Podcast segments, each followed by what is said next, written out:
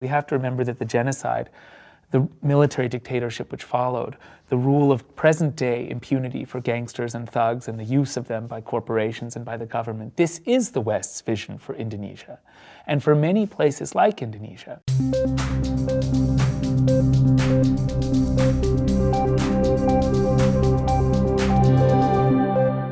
Hi, I'm Reihan Salam, and this is The Vice Podcast Show. Today, I'm joined by filmmaker Josh Oppenheimer, director most recently of The Act of Killing, a film that's been universally praised and that recently garnered an Oscar nomination. Josh, first, congratulations, and thank you very much for joining us. Thank you so much for having me. So tell us a little bit about the film. So in 1965 in Indonesia, there was a military coup, a right-wing military coup, where the military then proceeded to round up everybody who was opposed, potentially opposed to the new military regime, and kill them. And they used civilian death squads to do a lot of the worst of the executions, of the killings. And within 6 months or a year, perhaps up to 1 million, maybe even 2 million people were killed. And the people who've done it, the army and the paramilitary death squad leaders, have been more or less in power ever since. And when you meet them, instead of denying what they've done or apologizing for it or acting ashamed of it, as perpetrators often do in documentary film, these men boast, and they boast openly and seem to be proud of what they've done. Now, to understand why the nature of their pride, why they're boasting, the effects of this boasting on their whole society, the kind of regime of fear and impunity that they've built and ruled over ever since, I gave these men the chance to dramatize what they've done in whatever ways they wish, and that process sets in motion a gradual recognition of the real meaning of what they've done, at least for the main character in the film. What was their understanding of this process? Because it sounds like many different things. It sounds like kind of an amazing opportunity. Someone is coming to you and says, here's a sandbox. Here are the tools you need to tell whichever story you choose to tell. I mean, what do they make of it? That's really well put. I mean, that's a nice description of the process in a way.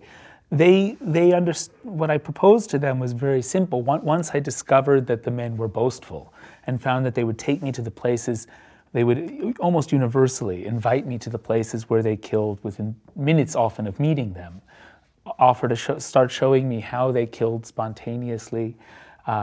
Sometimes they would even bring along props, weapons to use as props or friends to play as victims, or sometimes they wouldn't, but then they'd complain afterwards that they should have thought to do that. Once I saw that they not only were open, but they were boastful and eager to show what they had done, I started to propose to them, look, you've participated in one of the biggest killings in human history. Of course, I could be that open with them because, like I say, they were that open to me. I want to know what it means to you and to your society. You want to show me what you've done. So go ahead and show me what you've done in whatever way you wish. I will film your reenactments, but I will also film you and your fellow death squad veterans discussing what you want to show, what you don't want to show, and your reasons for it. Your reasons for wanting to leave some things out, your reasons for wanting to highlight other things, and thereby show how you want to be seen, how you see yourselves, what this means to you, what this means to your society, and above all, really, what this boasting does. What are the effects of this boasting on your society, and what is the motive behind it? And in that sense, hopefully expose a whole regime of this, I could not quite say this openly, but in that sense expose a whole regime of fear and corruption and impunity on behalf really of the survivors and the human rights community, which with whom I began this journey, and we can talk about that in a moment. But that's what I told them, and in that sense the participants all understand from the outset that they're making these scenes only for the act of killing. There's no film within the film. They're not making a separate fiction film that had to, in any sense. And it also in that sense, the method was not a kind of trick or a lure to get them to open up. It was a response to their openness and a way of trying to understand the consequences and the source of that openness. These men struck me as, in their own way, pretty savvy, pretty worldly. Some of them are enmeshed in politics, sometimes in a quite impressive way. I mean, these are men who have been involved in these killings, people who are closely associated with those who are directly involved in these killings, who know very senior figures in government and command a great deal of respect. Some of them are very senior figures in government. Are themselves very senior figures in government. So what I wonder is, they surely understand that if they're encountering a kind of, Westerner from the outside, this is likely to be someone who's going to look askance at what they had done. And so I'm curious about that. How did they trust you enough to kind of be as open in their boasting as they were early on? I think there's a few different ways of answering that question, all of which are true. One is that I don't think. First, you say they would maybe assume that a Westerner or an outsider would come and look askance at what they'd done. But for them to even assume that, they would have to know and acknowledge to themselves at some deep level that what they had done was wrong, right? Because if you think someone's going to think it's wrong, then you must know it's wrong. And these are perpetrators who've never been forced to admit what they've done was wrong. It's a very telling moment in the film where Adi Zulkadri, one of the two main death squad leaders in the film, says, killing is the worst thing you can do, but if you can get away with it, if you're paid well enough for it, go ahead and do it. But then you must make up an excuse justifying your actions, and you must cling to that excuse for the rest of your life. So in that sense, he's saying you must lie to yourself, you must to justify your actions, and you must avoid admitting it was wrong. So if you recognize that these men have never been forced to admit what they've done was wrong, it's unlikely that they would assume that outsiders would think what they did was wrong, because they haven't even admitted it to themselves, because to do so would be to be forced to somehow acknowledge that they're mass murderers every morning when they look in the mirror. So first of all, I don't think they necessarily thought that an outsider would see what they've done is wrong. All the more so because you mentioned a Westerner might look askance, but in fact these people knew. And in a way you can compartmentalize that. You can say that, well, these Westerners don't fully understand what had happened, and that can be separate from my narrative. Well, on the contrary, these men, every perpetrator I filmed, had the vivid sense and accurate sense that the West supported actively what they did, and continues to support what they are doing, as in their capacity as corrupt, thuggish rulers of contemporary Indonesia. When they were killing people, not only was the U.S. providing money, radios, so that the army could coordinate the killings across this vast archipelago, which is Indonesia. They were training. They were also providing lists of thousands of names of public figures, writers, trade unionists, intellectuals, professors, filmmakers, whom the U.S. was saying, we want these people killed. And the message there, I think that I've interviewed some of the men who were involved with compiling those lists. They felt as though they were providing crucial intelligence about who the so-called communists were, but what they were really doing, I think, was sending an unmistakable signal: kill everybody, go after everybody who's opposed to the new regime. That's what the U.S. government was doing at the time. And then what was the U.S. media doing at the time? Time magazine and the New York Times were publishing headlines like "The West's Best News for Years" and "A Gleam of Light in Asia" over stories of rivers choked with bodies, running red with blood, hundreds of thousands of people being killed. So these men actually accurately understood that the West, by and large, at least as a political, at least the governments of the West, were supporting what they did, and so they not only and. So yet again, they had no real reason to believe that I would see what they had done as critical. Which is to say, they didn't necessarily believe that there was kind of internal dissensus or fragmentation within the West regarding this history and how to think about it. They just kind of, didn't find it surprising at all that a kind of filmmaker, an artist, kind of from the outside world would come in and sort of, be kind of quite happy with kind of what they were doing. Yeah, I think that's probably true, but I think more to the point is then the earlier point I made, which is that they haven't dared admit to themselves what they've done is wrong, because to do so would mean they have to wake up every morning, look in the mirror, and see a mass murderer. It also seems as though they have a kind of subtle sense. For example, one of your characters, person I should say, that you feature in the film is a newspaper publisher who is actively involved in the gathering of information, but what's so striking is that he was so blunt, direct, and frank about saying that they were really making up stories. And you wonder about the interaction between, for example, a foreign government and its role in something like this, and also just local reprisals. So, under the rubric of we are going to attack people who are politically seditious or otherwise, we are going to target members of ethnic minorities, the Chinese minority, kind of perhaps for their relative privilege or whatever else. We are going to target personal enemies potentially. So it seems though many things fall under this rubric, and so it seems kind of complicated. I mean, perhaps there were kind of larger political currents going on, and that was part of it, but then also there's this way, and you're empowering people to kind of live out their own fantasies of revenge or whatever else. I think that's really, really a point well taken. Every perpetrator I filmed 40 perpetrators before I met Anwar. And then I continued working my way up the chain of command while I was filming with Anwar. So I filmed retired Army generals, and I mentioned I filmed a couple of retired CIA officers and State Department officers. Everybody I filmed, I feel, was killing for power, for money, for the chance to eliminate their competitors politically or economically, for to consolidate their careers, to look obedient to their superiors.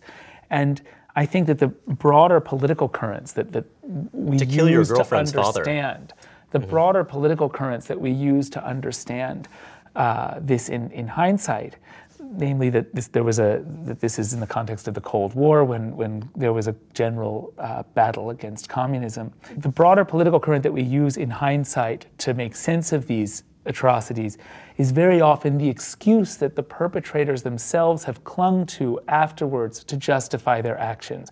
Because I think if you start from the lowest ranking perpetrator in Indonesia and go all the way up the chain of command to General Suharto, none of them were killing for ideological reasons.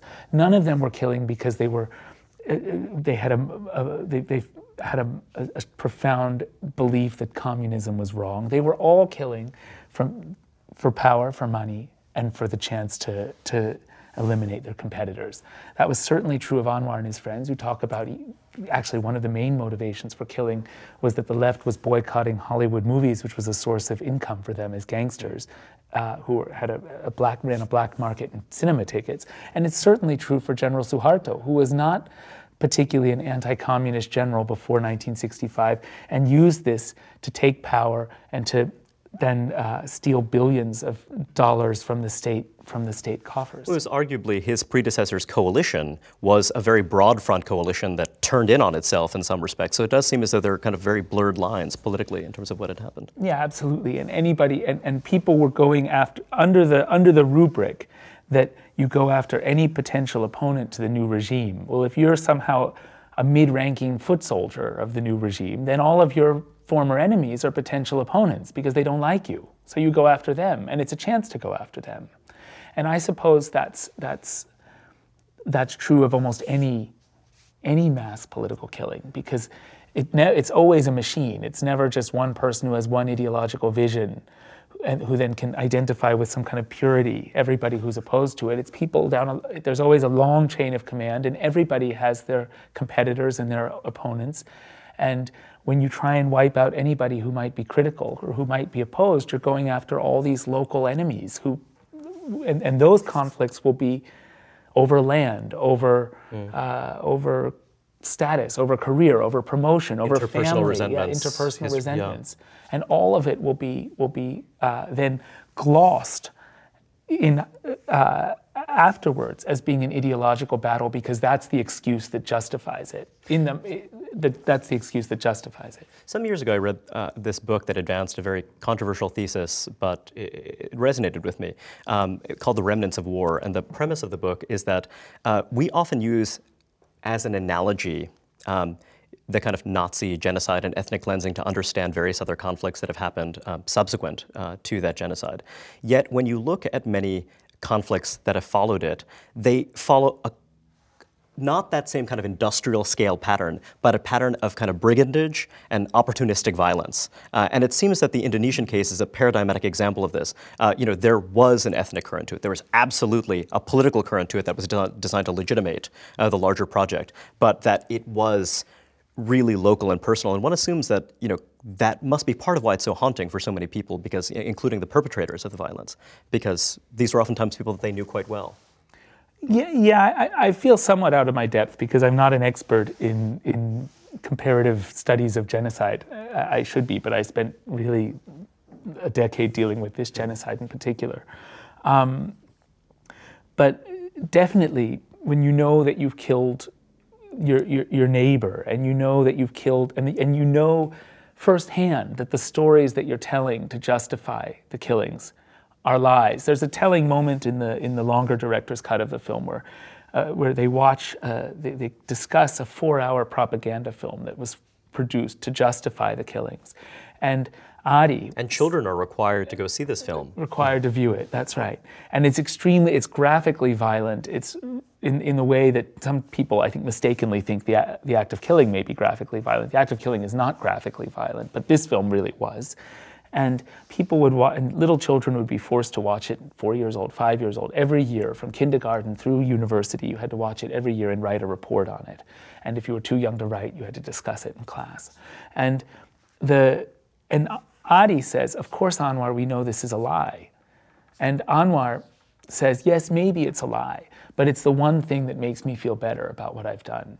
And that is somehow I think that embodies the psychological structure of being haunted right there in that statement. I know it's not true, but I need to believe that it's true. And that sort of cognitive dissonance underpins daily life for Anwar. There's the killings afterwards, because they said that everyone they killed was communist, and because communists are sort of, by definition, in the propaganda, atheists. The killings have been justified afterwards that they were killing atheists and infidels who would have killed everybody who had religion. But of course, because they knew who they were killing, they knew it wasn't the case, and because being, in the case of the characters in The Act of Killing, being gangsters, being playboys, running prostitution rings and drug markets, these were not very religious men to start with. So there's a telling scene. They were hardly paragons of Islamic virtue. Not at all. And there's a telling scene also in the longer cut of the film where you see Anwar on his porch with Herman, and there's a call to prayer going, and Anwar says, "It's lucky that man didn't fall into my hands, because he's the man doing the call to prayer. It's lucky he didn't fall into my hands, because he's a communist. I would have killed him." And what if he knows that, and what he's telling himself every day, day in and day out, so that he can get through life and live with himself, is that the people who he killed were atheists, he's of course haunted by what he knows to be true, but which he can't admit to himself each and every day.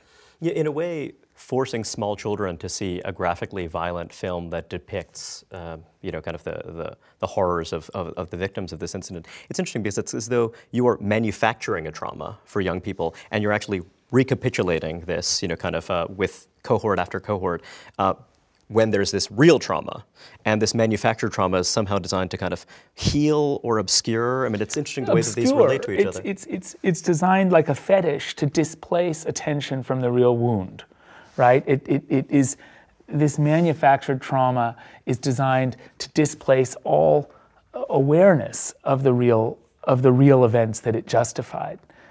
Because it is, of course, this manufactured trauma of what the graphic violence depicted in the propaganda shows what the communists would have done, essentially, if they hadn't been killed, and what they have been slanderously alleged to have done that justified the killings. And so you have this fantasy of graphic, horrific violence, which justifies a violence that no one can talk about, and which has displaced, in the imagination of ordinary Indonesians, the violence that no one can talk about. And I think there's just two interesting points to be made about it. One is that in reality, when you talk to people about what happened when you talk about the genocide in 1965, unless you really have a long conversation and start to be precise with your language, people will refer to the fantasy of violence, which never occurred, which justified the genocide, and the genocide interchangeably, almost unaware, like in the language. It's like a synecdoche or metonym. They're just interchangeably used, and that's one point. And secondly, there's a very crucial moment in The Act of Killing where Adi says, if we succeed in making this film, it will show everybody in Indonesia what they already suspect to be true is true, namely that the propaganda, this phantasmatic, violent, original trauma, is a lie, and that the real trauma has been lurking in the wings, haunting, obscene, literally outside the scene, but haunting nonetheless, always haunting. And there's, finally, I just say that one of the things that's interesting about this manufactured trauma is that it is, of course, one of the reasons that it is so fragile is that it is in the image of what the perpetrators did. So the perpetrators projected or imagined an enemy in their own image. So they kill all these people and they say, these people deserve to be killed because they are like this. And the like this is what is an image of the perpetrators themselves. And that, I think, of course, inevitably is haunting for the perpetrators and makes the fantasy fragile.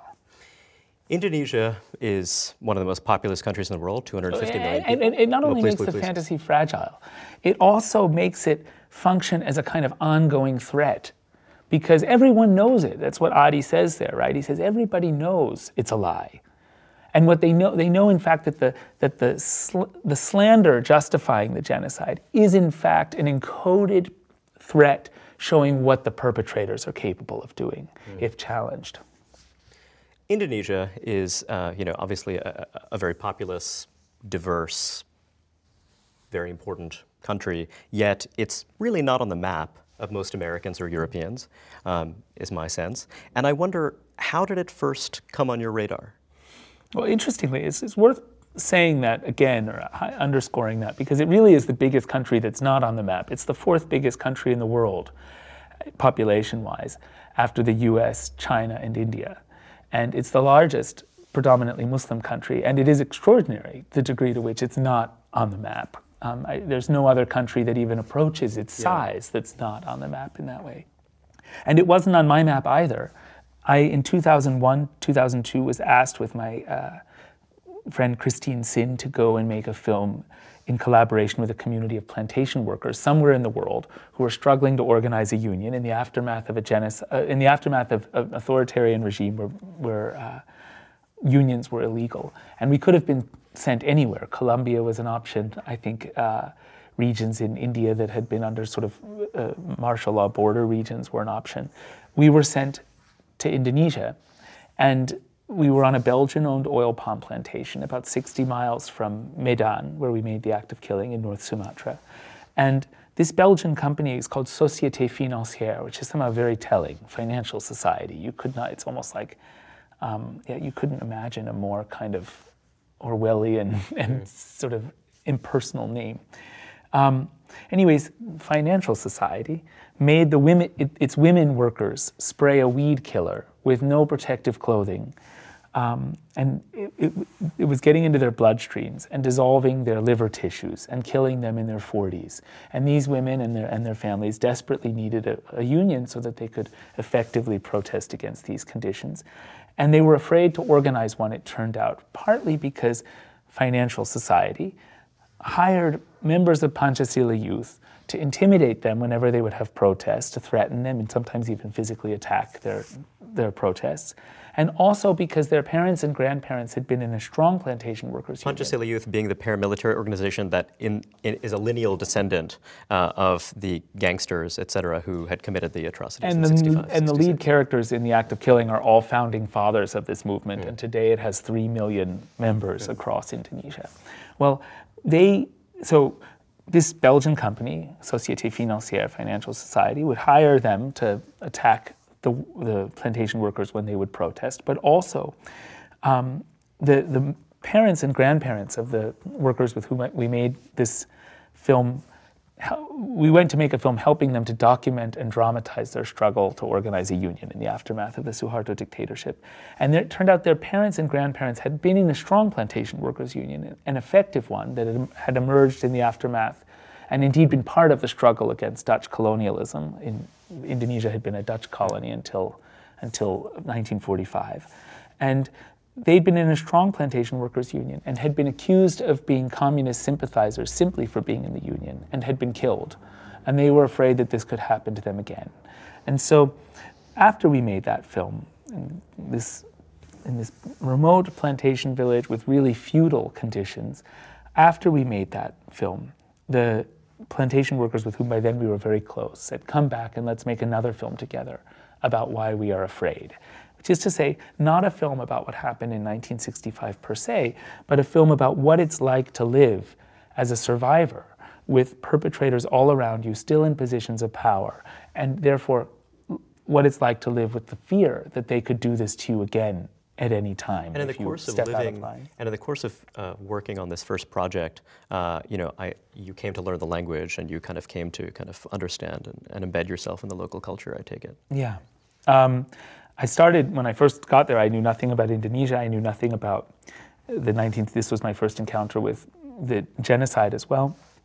And I was working through interpreters at first because I didn't speak Indonesian, but it was, I don't know how to make a film with somebody unless I'm close to them. And interpreters really got in the way. And Indonesia is not the, I'd love to say, it sounds exotic, but I'd love to say, and therefore that it's a really hard language to learn, but it's not the hardest language to learn. So I brought the translators. Well, there are many local languages, and then there's a kind of lingua franca that is spoken kind of across much of the archipelago. Is that? That's true. Right? Yeah, that's true. Mm-hmm. And the plantation villages were largely Javanese, so people would also speak Javanese. But yeah, Indonesian is a version of Malay. It's a dialect of Malay, which is spoken across the archipelago. And one of the things that the country's been successful at is actually absorbs unifying words from other languages as well. It seems to be a kind of language that actually just kind of is very kind of open as well. Yeah, maybe so. I felt I couldn't really work effectively through translators, and so I learned the language as quickly as I could. And after we finished that film, they said, "Come back and let's make another film together about why we are afraid."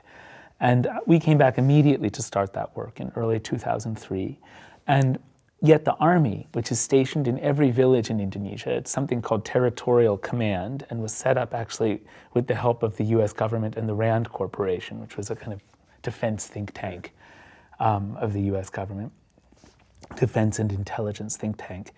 The RAND Corporation had helped the Indonesian army to deploy like an octopus with tentacles reaching down to every village, even every neighborhood. Now, that's not, if you think about it, how the U.S. Army is deployed. We don't have command posts in every neighborhood, but it tells you that the Army's function is not to defend against external threats, but to suppress the population. And it still is that way today. And in 2003, early 2003, when we returned, we found that the Army, the local Army, had found out that what we were doing and wouldn't let the survivors participate in the film anymore. And the survivors, with whom we were really close and had been living for a year to make the previous film, said, okay, before you give up, before you go home, try and film the aging perpetrators, the aging death squad leaders in this village, and see if they will talk about how our relatives were killed. And I approached them cautiously, unsure if it was safe to speak to them at all, starting with my next door neighbor, who happened to be a death squad leader on the next plantation, and found to my horror that every single one of the death squad leaders in this village were immediately open, boastfully recounting the grisly details of the killings, often with smiles on their faces, often in front of their wives and their children, and even their small grandchildren. And enormous questions started to open up. Why? I could understand maybe they boast in front of the survivors themselves to keep people afraid, but why would they talk this way in front of their grandchildren? Surely they don't want their grandchildren to fear them. And I had this, in fact, this kind of queasy feeling that I'd wandered into Germany 40 years after the Holocaust, only to find the Nazis still in power, with the critical exception that I was aware that this particular atrocity had been celebrated in the West when it was happening, which was not the case of the Holocaust. I knew I would spend as long as it would take to address this situation. The first thing I did was take that material back to those survivors, this footage of these village death squad leaders, back to those survivors who wanted to see it. And then, astonished, we all took a plane together to Jakarta to show it to some of the best people in the Indonesian human rights community. And everybody said, you're onto something so important, keep filming the perpetrators, because you're finding out what happened. But more to the point, any Indonesian who sees this will be forced finally to acknowledge what this regime's all about, the rotten heart, the moral vacuum of that becomes inevitable when perpetrators, when killers build a political system and preside over it indefinitely and impose their victor's history, justifying what they've done, celebrating atrocity on the whole country. You were filming during a very important moment in Indonesian history after the fall of Suharto, and also, you know, on the island of Sumatra, you had a separatist, some would say Islamist insurgency, relatively close to northern Sumatra and Aceh. You know, you have a deep anxiety about the territorial integrity of the Indonesian state. You have kind of all of these different issues at work, and then, you know, as the society was transitioning imperfectly to democracy, one wonders, the survivors, their descendants, their stories, their counter-narratives, the things that existed in tension with, you know, these propaganda films and everything else that had been released. How have these stories survived, and how are these stories reasserting themselves now? Well, the survivors have formed sort of fledgling movements to come together and talk about and to share their stories and to, but it's precarious. Recently, a group of survivors, you know, about 4 months ago, a group of survivors got together in Central Java to talk about the economic problems they face, because for decades they were made to carry special ID cards, not allowed access to decent jobs, not allowed access to education, requiring special permission even to get married, and often denied the right to marry whom they wished. They came together to talk about the fact that how they could collectively form, in fact, a fertilizer cooperative, make fertilizer to overcome the real severe poverty that they live under because of the decades of discrimination. And they were attacked. There's a kind of a group not unlike Pancasila Youth that calls itself the Indonesian Anti-Communist Front, warned the police, we're going to attack these people. The police didn't intervene to protect them. They physically attacked the meeting, beat up some old survivors who, you know, in their 80s, knocked one of them one of them became unconscious. So it's a precarious and difficult space. You mentioned Indonesia's transition to democracy. I would say Indonesia went through the motions of transitioning to democracy, or appearing so that it could appear to transition to democracy. Surely there's been change since the Suharto years. I don't think I could have made The Act of Killing under Suharto. I think that somebody would have stopped us. More savvy military or political intelligence would have stopped us. But nevertheless, I don't think Indonesia is a democracy. Good example, you mentioned the Islamic insurgency in Aceh. It wasn't really an Islamic insurgency at all. It was an characterized insurgency, and defined as such? It was an insurgency struggling for greater control over resources. Exxon Mobil had a gas field in Lhoksumawe, in a city in Aceh, and this gas field was responsible for 1/3 of Mobil Oil's profits, so it was very important.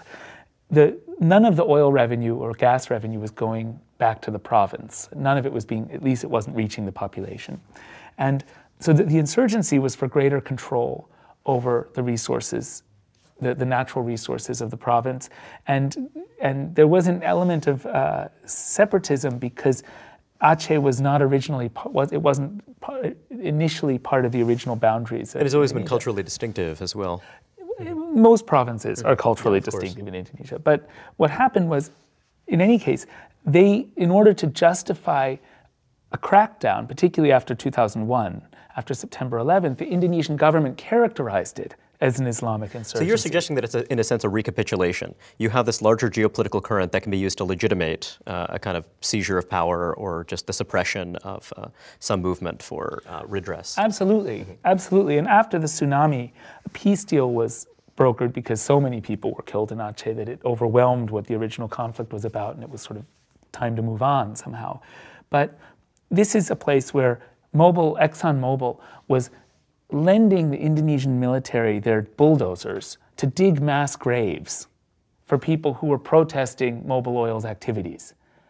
So, and there's been Alien Tort Claims Act cases in the United States about exactly that, against ExxonMobil for exactly that, and they're ongoing, I think.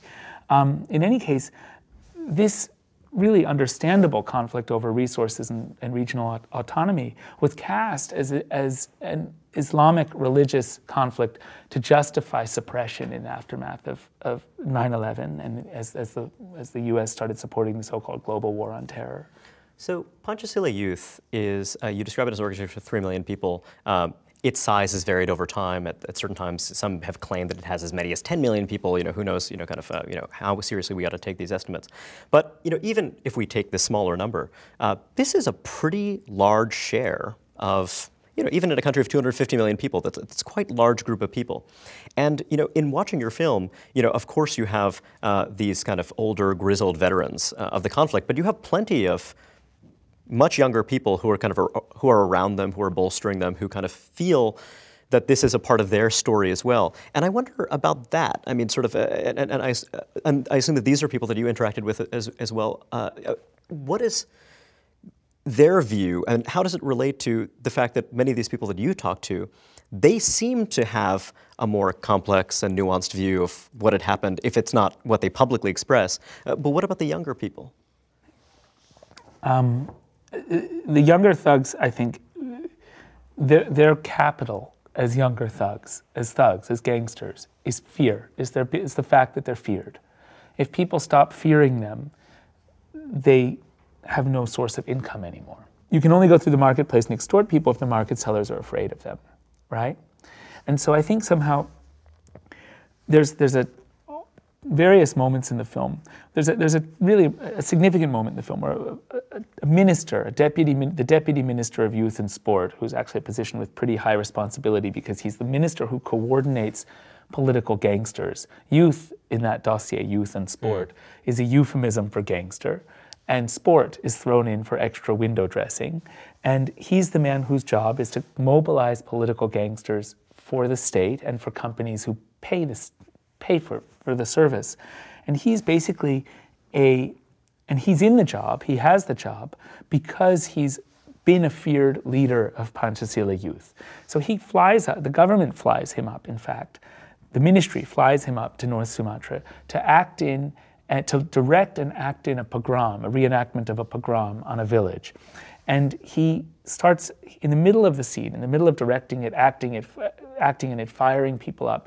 He calls cut, and he realizes that this is unbecoming. The images that are being produced are unbecoming to a minister in the government. And he says, wait a moment, this is going to make us look bad, and this is bad for my image as a politician.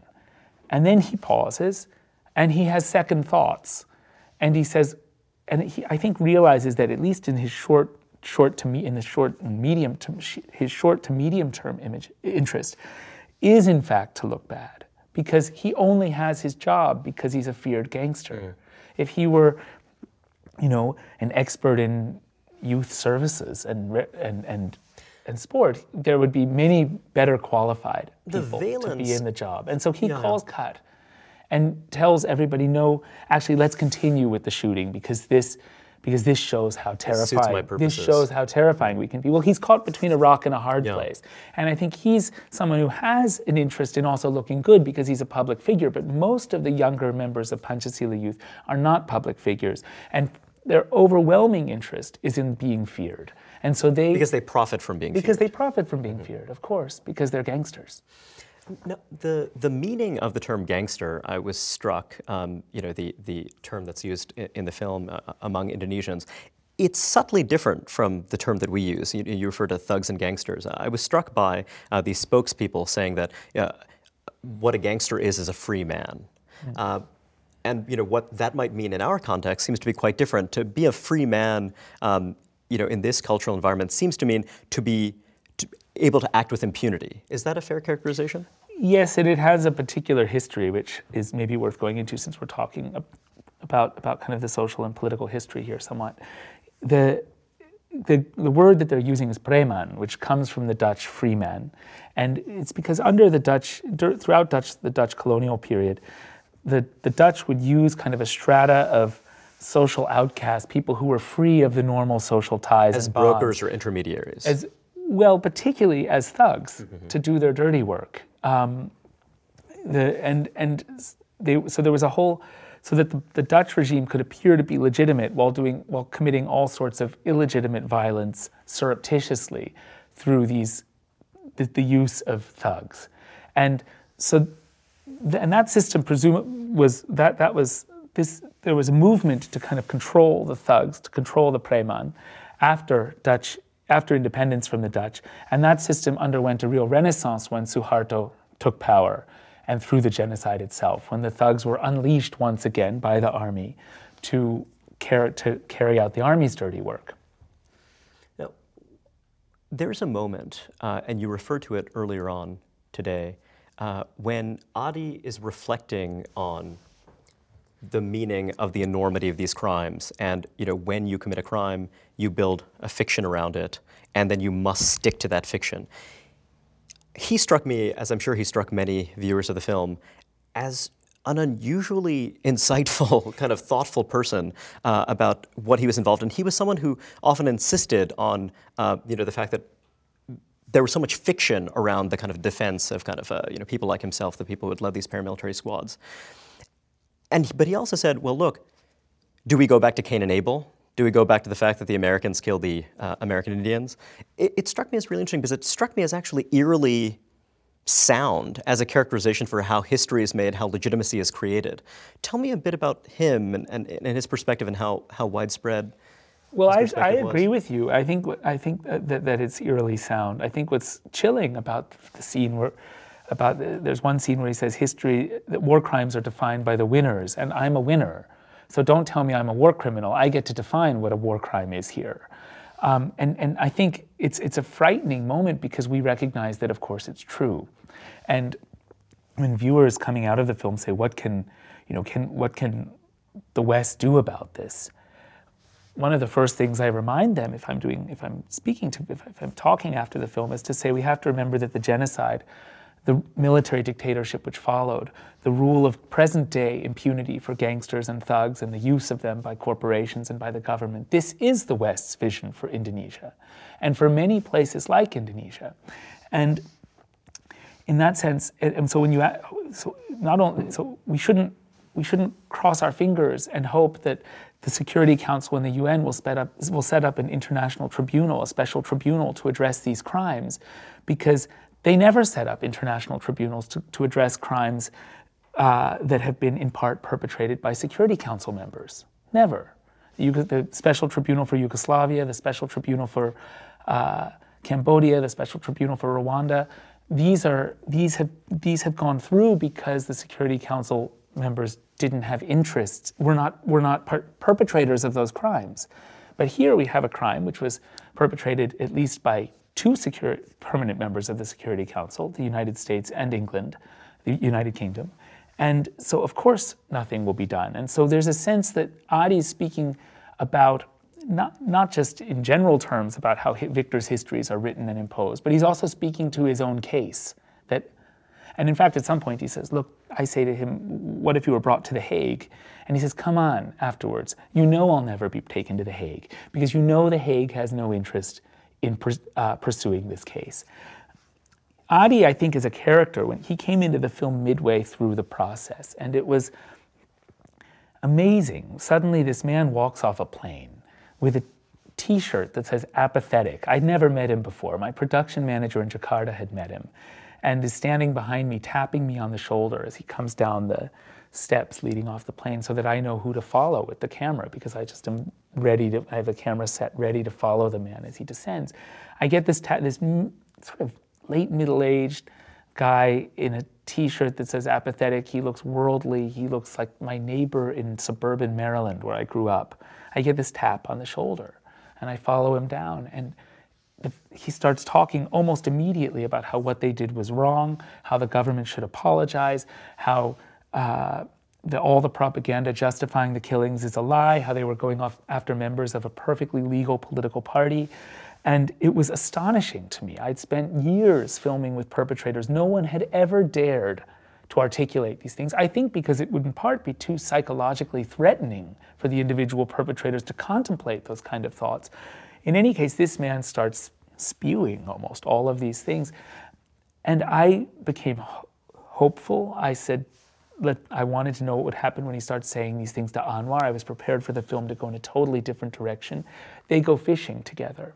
Anwar says, Anwar's a guy he's known since childhood, before they were killing together. They were best friends in their teenage years. Anwar starts telling him about his nightmares. I think Adi maybe found that threatening because Adi somehow keeps everything at a very cold intellectual distance. Anyhow, Adi suggested that he see a therapist. He was trying to genuinely be helpful. Therapist, he says, see a psychiatrist, mm-hmm. and you can get nerve vitamins. Right. And I see, and then he mixes, he slips between psychiatrist and neurologist, saying, I see a nerve doctor, neurologist. And it's nerve doctor is the word. That occurred to me as a way to gently ease him into this, but that's interesting. Maybe mm-hmm. it is. But he also says your nightmares are just a nerve disturbance, which is to not talk about which is to deny that they have any moral significance. He says, see, your nightmares are just a nerve disturbance. Like me, I had a small stroke. It's also a nerve disturbance. Go see a psychiatrist, he'll give you nerve vitamins. Anyways, Adi continues to say all of these progressive things, speaking almost as a progressive Indonesian would, until he sees at some crucial point that the film has the power to, as we talked about earlier, to turn the official history on its head and show all Indonesians what they already know to be true, namely that the fantasy justifying the genocide is a lie. The manufactured trauma, as you put it really well earlier, justifying the genocide is a lie.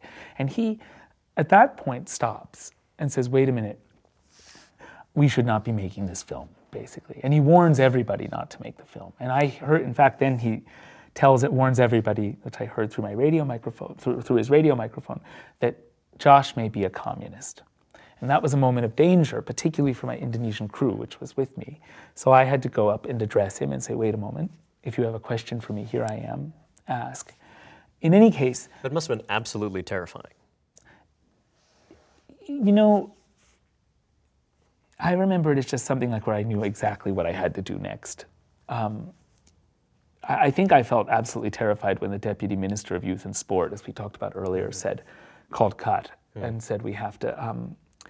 We shouldn't be showing this, because I thought that he saw that the whole film is politically dangerous to the whole regime, and he's in the government, and he had a contingent of the army guarding him at the end of this lane leading to the set, and all he had to do was call them and say, okay, tell the army to go to arrest us or detain us all, and instantly also the army of extras, paramilitary members who were extras in the reenactment of this pogrom would also turn and help detain us and perhaps be violent. So that was a moment where I was actually really afraid. Mm-hmm. But with Adi, I just remember single-mindedly I knew I had to go up to him.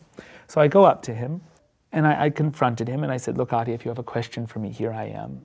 And I said, in fact, no, I'm not a communist, and that's not why I'm making this film. But what was more, what I sort of understand about Adi is that somehow he actually does know that what he did was wrong. And I believe him. He later in the film says he doesn't have trouble sleeping at night. He's not haunted by nightmares. I believe him.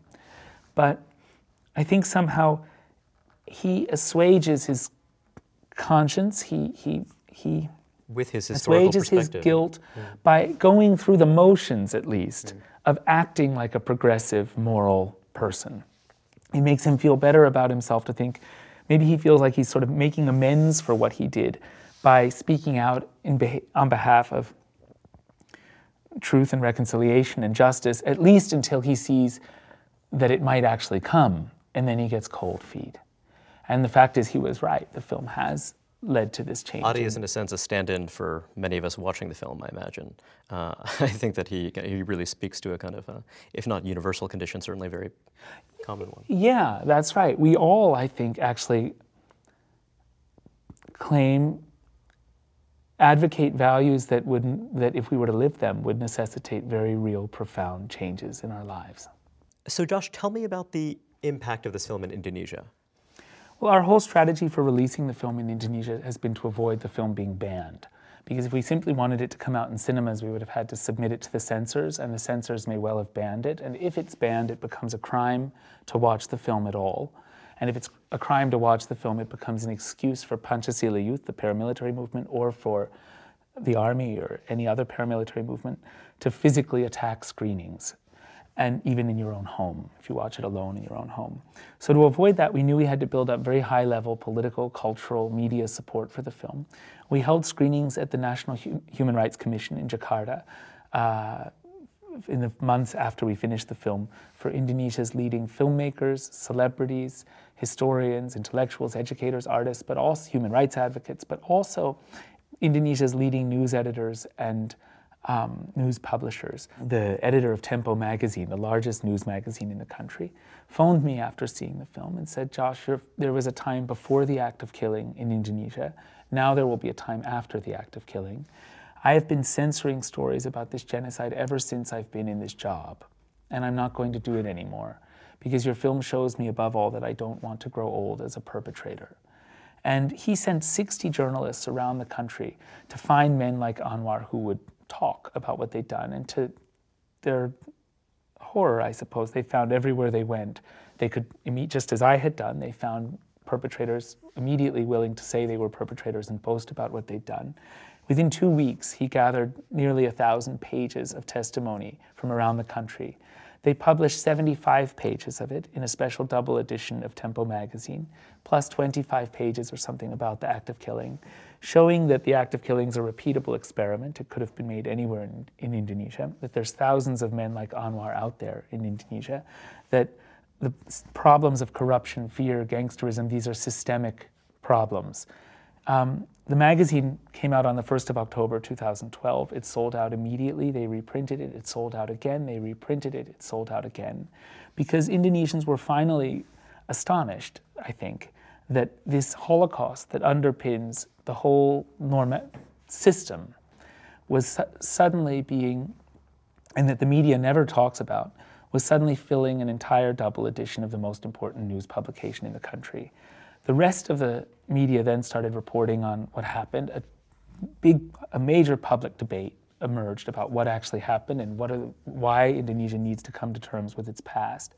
Meanwhile, all these people who'd seen the film started to hold screenings of the film, starting on that International Human Rights Day 2012, December 10th, starting with 50 screenings in 30 cities. That had grown as of last summer to thousands of screenings in hundreds of cities. We made the film then available We made the film available for free download for anyone logging on to actofkilling.com from Indonesia, and then it's now become available for free streaming in an Indonesian language without subtitles in Indonesia. And it's basically come to the country like the child in the emperor's new clothes, saying something that people had long known was true but been too afraid to say, or exactly as Adi said it would come to the country. So it has. The film has opened, in that sense, a space for people to talk about something that until now they haven't been able to talk about without fear. And when the film was nominated for an Academy Award, the government finally broke its silence on the film with a wholly inadequate statement, except for the fact that they said, yes, this is a crime against humanity, but we will have to deal with it in our own time. Now that was significant because until then, the government had maintained that this was heroic. And actually, just a few months earlier, the president had proposed that the architect of the killings be anointed as a national hero for his role in the killings. Suddenly, the government's acknowledging this is not heroic. This was a crime against humanity. That's not a sign of goodwill, but it is a barometer of how much the public discourse has changed since the film first appeared in 2012. Josh, thanks very much for joining us. Thank you.